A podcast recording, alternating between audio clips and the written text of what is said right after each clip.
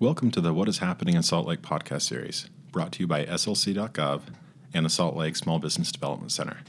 The purpose of the podcast series is to review topics relevant to Salt Lake-based business owners and startups, as well as to highlight success stories from other entrepreneurs. Good morning, Salt Lake City. We are coming at you live from the Miller Business Resource Center down in Sandy Campus. Today we have with us some guests from Salt Lake Community College, Small Business Development Center, and also from Salt Lake City Corporation, Department of Economic Development. Does everybody want to introduce yourselves? Yeah, why don't you start, Roberta? Yes, I'm Roberta Reichelt, the Manager of Entrepreneurship and Small Business at Salt Lake City in the Department of Economic Development. Good morning. I'm Jim Herron. I'm with the uh, Salt Lake Small Business Development Center. And this is Peter Collister, also with the Salt Lake Small Business Development Center. And I'm Will Wright, work with Roberta for Salt Lake City Economic Development. Great. So today, uh, this pat- podcast is about the key things you should consider prior to starting your business. To all those small business entrepreneurs out there, we're talking to you, people that have been thinking about starting a business. We want to help you, and we are a resource for you. So hopefully this will provide you some great information. So guys, Peter and Jim, when working with entrepreneurs, what are the common traits you tend to see? No, we tend to see entrepreneurs who are passionate about their businesses, passionate about their ideas. They've typically thought about what they've wanted to do for a long time, but have just lacked the means or resources to turn their ideas into reality. I agree. A lot of times, you know, they have a passion about certain things or they have an idea that they want to pursue, but they don't have the the skills or the knowledge to start their business. Most entrepreneurs appreciate the upside of whatever it is they want to do, uh, the money, the freedom. I think successful entrepreneurs really appreciate the downside risk as well. We know it's fairly common knowledge that most startups fail. So why do you think that is? First of all, the money. Um, that's the lifeblood of the business. And if that, that runs out, then they're not going anywhere.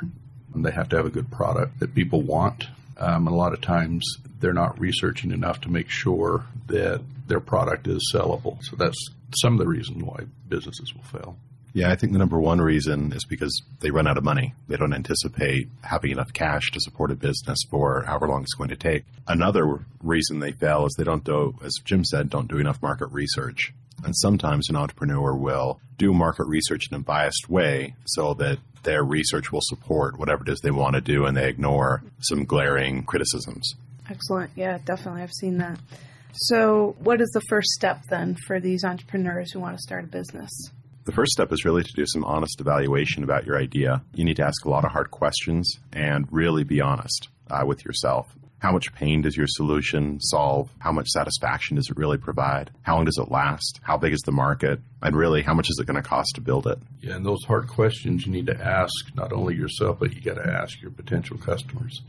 You need to make sure that what they need is, in fact, what you're providing. And you have to be willing to be uh, to be flexible with your ideas and to be able to accept criticism. If you're trying to defend your idea to your customers, then uh, it's probably going to flop. So I think that's one of the big things you need to do is, is find out what your customers need and be able to react to that.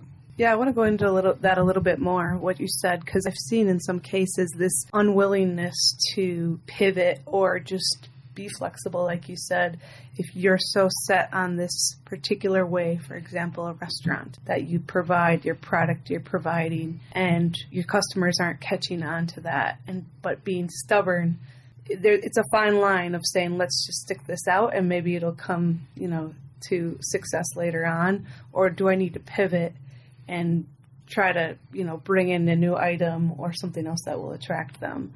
Do you see that? Well, I think uh, with what Jim said with validation, if you can get validation, and it's really important not to get validation from people who care about you, but people who don't know you, people who will be honest with you.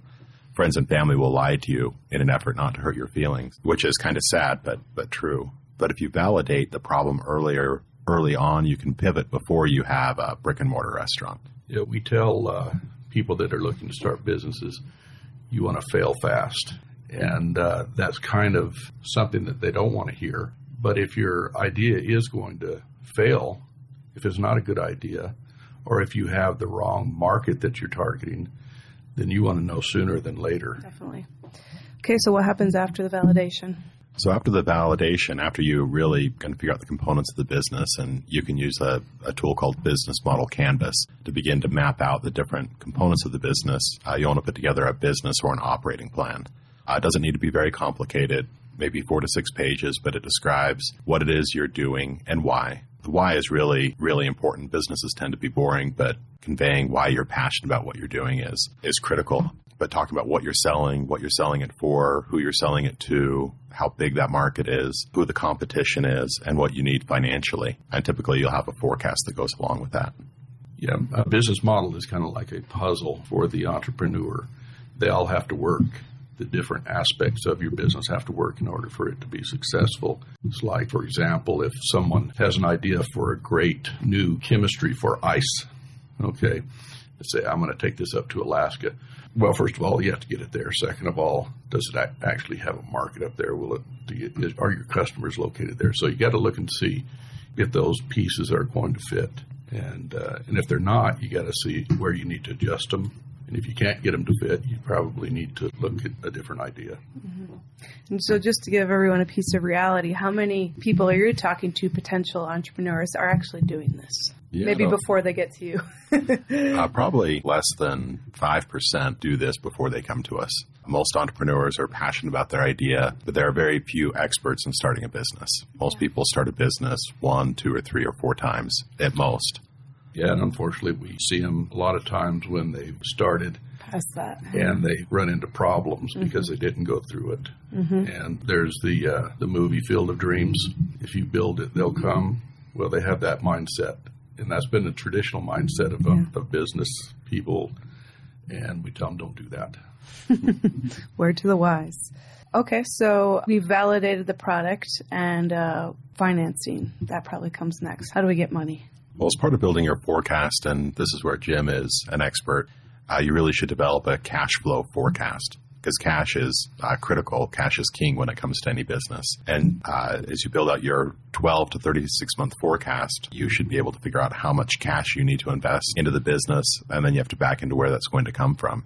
Generally, as an entrepreneur, you'll need to put some money into your business. You can look at friends and family to make an investment or some type of loan. You can go to angel investors, uh, depending on the type of business, how technical it is, or you can go to a bank. Uh, there are many different types of banks. There's banks that offer S B A loans. There's organizations like Salt Lake City that offer uh, great loans for startups at, uh, at great prices. It just kind of depends on the business. That's where I would suggest maybe visiting with your local S B D C office could be very helpful in navigating that path. You, you know, what's interesting, too, is that um, you don't want a whole lot of money to start your business. And the reason why we say that is because yeah, it'd be nice to have everything you need. It's a pain to raise money. People don't usually like doing it. They don't like going and asking family and stuff for cash. But if you have too much, number one, it can stifle creativity. You need to figure out how to do things to get around the obstacles that, that uh, come up. Number two is uh, it can hide some mistakes and problems with your business that may not show up until later when it can be fatal. So you want to have enough money, but you want to not have too much. Yeah. So in asking, you know, where do people go wrong with that, you're saying one is sometimes people start off with too much money? No, it's it's that they want to get as, as much as they can. They may have the opportunity to have to get a lot of money. Maybe they have a, just a fantastic idea that's going to change an industry, and they have people wanting to put a lot of money into them, but that's not always a good thing. Yeah. And so it's a huge challenge to raise too much money, but yet it's, it's starting at levels that you can deal with. Yeah. The education of trying to raise the money and, and it being a difficult thing can be good. And where do you see in like the cash flow projections the biggest area where people go wrong or underestimate? The, yeah, underestimating how much how much cost. It's going to cost. Yeah, it's yeah. going to usually cost twice as much and twice as long to, to get to where you yep. your next milestone. Most entrepreneurs really under forecast what marketing is going to cost to drive the revenue they think they're going to create, and most entrepreneurs don't correlate marketing spend with revenue, which the two are inherently linked. Absolutely. And generally, entrepreneurs don't have enough cash to support operating expenses for more than two or three months. And in the age of social media, I do think a lot of people just rely on doing it for free, you know, through Instagram and not creating a uh, budget around a marketing free strategy. Free is a myth. Free is a myth. There's no such thing as free lunch.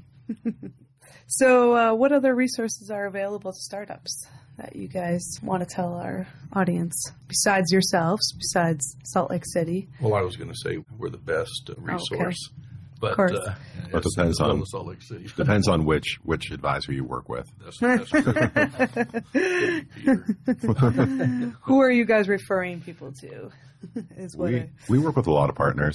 We obviously work very closely with Salt Lake City and your economic development team, which is fantastic. Uh, we work very closely with SCORE, their house just down the hall from us. They offer free mentoring with a lot of very specific industry or technical experience. We also work with the Pete Swazil Center. They support a lot of uh, the Hispanic entrepreneurship community. They offer a lot of free training. We work with venture capital dot org. They help more technical entrepreneurs. We do a lot of referrals with the Goldman Sachs ten thousand program. Yeah, uh, they are a fantastic program that help uh, businesses that are a little more established develop a growth plan so they can grow three to five X over the next three to five years and have a great track record. There's also the Women's Business Center. They're uh, kind of our sister organization. They're located at the Salt Lake uh, Chamber. They do a lot of very good events, and mm-hmm. as well as they have other resources that uh, that are available to. Um, and it's not just for women. It's not correct? Just for women. They say. Let's clarify you know, that when, when they when they introduce themselves at events that I'm there. And they say, we're the Women's Business Center, and so I'll stand up next and say, we're the Men's Business Center. but uh, but no, we meet with probably almost half of our clients are women. Okay. And they seem to be the ones that actually follow up, are more diligent at um, doing what they should be doing to, to make their business successful. Uh, there are some statistics out there that suggest that women are better at managing capital than men and being... Wow. Uh, making dollars it. Stretch further. I do too. Data doesn't lie. Yeah, yeah. My wife handles our checkbook at home. So.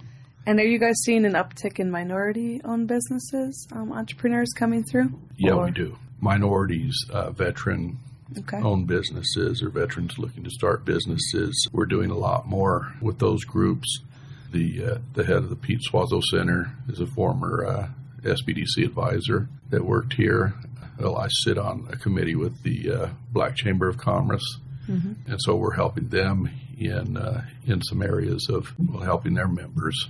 A lot of times from the feedback we get that some of the minorities, you know, are nervous to come to the Miller campus. Because it's in Sandy. Because, because it's in Sandy. But because of that, because of location and stuff, uh, we have a couple of our advisors, in, including Peter, that does several days downtown. Yeah. Mm-hmm. to meet with clients down there. And he also works with the refugees yeah. quite a bit. Yeah, I spend a day or two a month working with the International Rescue Committee. They have budding entrepreneurs who need advice on starting a business, not very familiar with uh, American laws and regulations. And so we partner quite a bit with them. I think we're pretty collaborative. We don't view someone else's clients as being theirs and our clients as being ours. However we can help a company get to where they're going, Uh, we're pretty happy to facilitate that in the best way. Uh, some of the other grant programs, and these are more for uh, scalable businesses that are looking to grow to be several million dollars. Uh, the Governor's Office of Economic Development has a grant called the T C I P program, and they'll give up to one hundred fifty thousand dollars to technical entrepreneurs who are Correct. Looking to... Specific to industry, certain industries, right? Yeah, really, they'll give money to anything that's scalable. Okay. And so life science companies, I T companies, some consumer product companies have gotten money. Okay. Uh, but more technical entrepreneurship, far less traditional. But other great resources, and you maybe want to talk a little bit more about the loan fund that Salt Lake offers. And there's also the Utah Micro Loan Fund. That's a great resource for entrepreneurs that may not have the history or the credit to mm-hmm. get a traditional loan.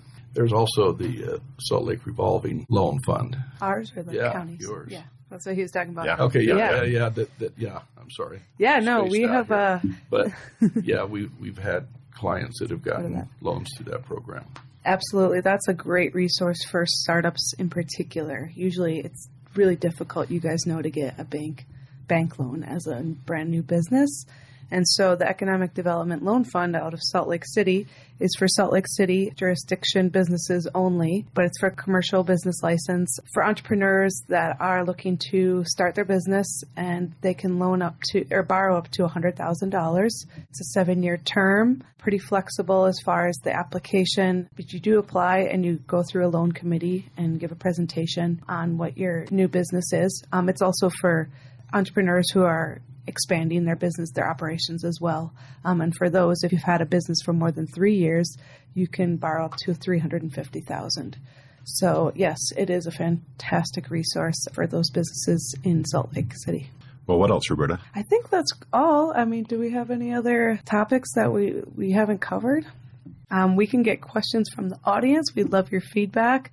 Uh, new entrepreneurs or entrepreneurs that are a couple of years old that have some questions, we'd love to take your questions and, you know, put them in our next podcast. So reach out to us however you can. Thank you, Peter. Thanks, Jim. Thanks, Will, for being here. And we look forward to hearing from everyone next time. Thanks.